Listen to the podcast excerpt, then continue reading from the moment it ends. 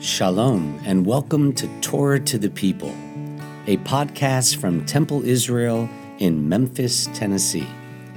I'm Rabbi Micah Greenstein. We hope you enjoy this selection of our sermons, classes, and conversations with inspiring people from across the Bluff City and around the world. When we sat down earlier this week to talk about what this sermon might look like, um, Rabbi Greenstein asked me, what, what music moves me? And um, I had to confess, all of it does. All of it does in, in different ways, very special ways that um, it's hard to explain sometimes with words, and that's why it's called music. But um, it's very easy when you're constantly immersed in music that you, you forget what it is that you're doing and what your purpose is. Um, the, the piece that I'd like to play for you is something that I found moves other people and myself in a way that not every piece can. It's um, the meditation from Thais. And I don't often get a chance to explain my deep personal history with the piece and how I feel. And so I'm grateful for that opportunity. I don't know when I first played this. I was probably eight or nine. I don't know. It was, I was very young. It was um, one of the first, I believe, performances I did for a hospital. But ever since then, it's been always there in my fingers. Um, the piece comes from Thais, which is an opera written by Jules Massenet, uh, premiered in 1894. And the plot is more or less condensed that uh, we're in Egypt in the fourth century, and there's this monk, Athanaël, and he has this dream.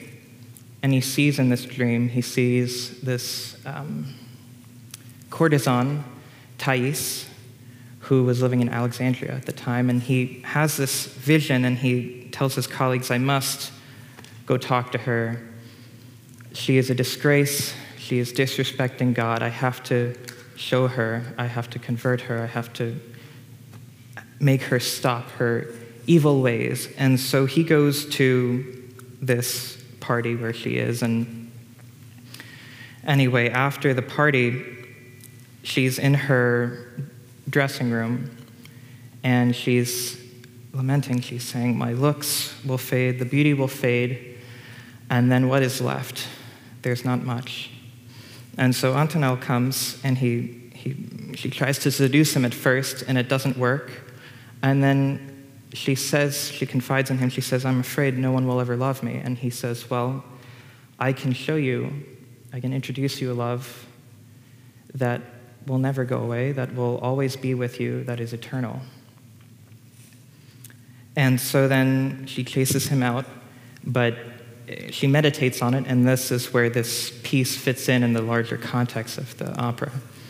When she emerges from this meditation, she tells him she's ready, and so he makes her burn her house down, get rid of all her possessions, and penance for her is walking across the desert barefoot all the way to the convent and uh, he tells her she's evil and she must repent. And anyway, so the nuns receive her, and then it occurs to him that his job is done, but he will never see her again.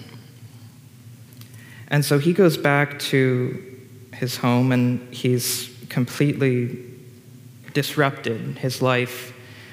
And a few months later, he has another vision of Thais, except this time she's dying.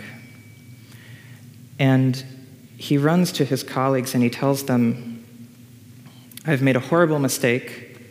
I've made a horrible mistake. There is no God. I have to go tell her. And he runs to the convent, and the nuns are comforting her as she is on her deathbed, as his vision showed him. And they have declared her so pure, they've declared her a saint.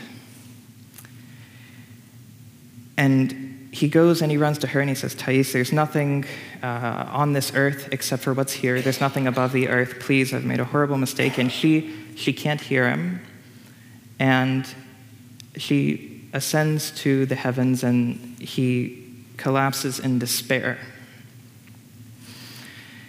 And the opera ends. Obviously, there's a lot of nuance um, within that story. It's not very clear cut, um, as most opera plots are not, but it's definitely not a Aesop fable with a moral at the end. And it's really up to us to take our own ideas of what it is or just leave it and respect it for the art that it is. What I do know is that this meditation is one of the most powerful pieces I know. I have played this so many times uh, without accompaniment because I've found myself in so many situations where I'm told you have five minutes, there's no pianist, play something, go. And I, I oh, you know, so I have to come up with something, and this piece works so well for that. Um, I've played this for worship services. I've played this for when I was uh, playing at Temple Emanu-El in New York on one of the violins of hope. They asked me basically, they said, You have five minutes, go. And I said, well, Okay, so I played this. It works very well for that. But it also works for other occasions, it works for funerals very well. And I've had families request specifically this piece. And it affects the soul in a way that is so wide reaching to so many people. Not all music can do that. I think what is um, most fascinating to me is perhaps the mirror image of how the piece brings Thais in a similar way to God that the piece can in real life. At the beginning of the meditation, Thais is uncertain and she's distraught and she's not sure what she's going to do. And by the end of the piece, she knows that uh, she knows what she has to do. She's given a relief and a resolve that is unmatched. And every time I play this piece, I think about all the people who've told me that it provides them the same.